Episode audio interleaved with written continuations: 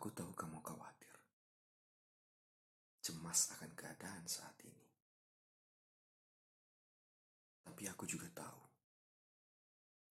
bahwa kamu selalu bersikap dewasa atas keadaan ini. Pertemuan akhirnya dibatasi. Dan kita tak dapat berjumpa layaknya dahulu kala. Dekat telah berubah menjadi jauh, hingga jarak nampak nyata akhirnya. Kini pertemuan telah diizinkan, walaupun kita tetap berjaga jarak. Tetapi setidaknya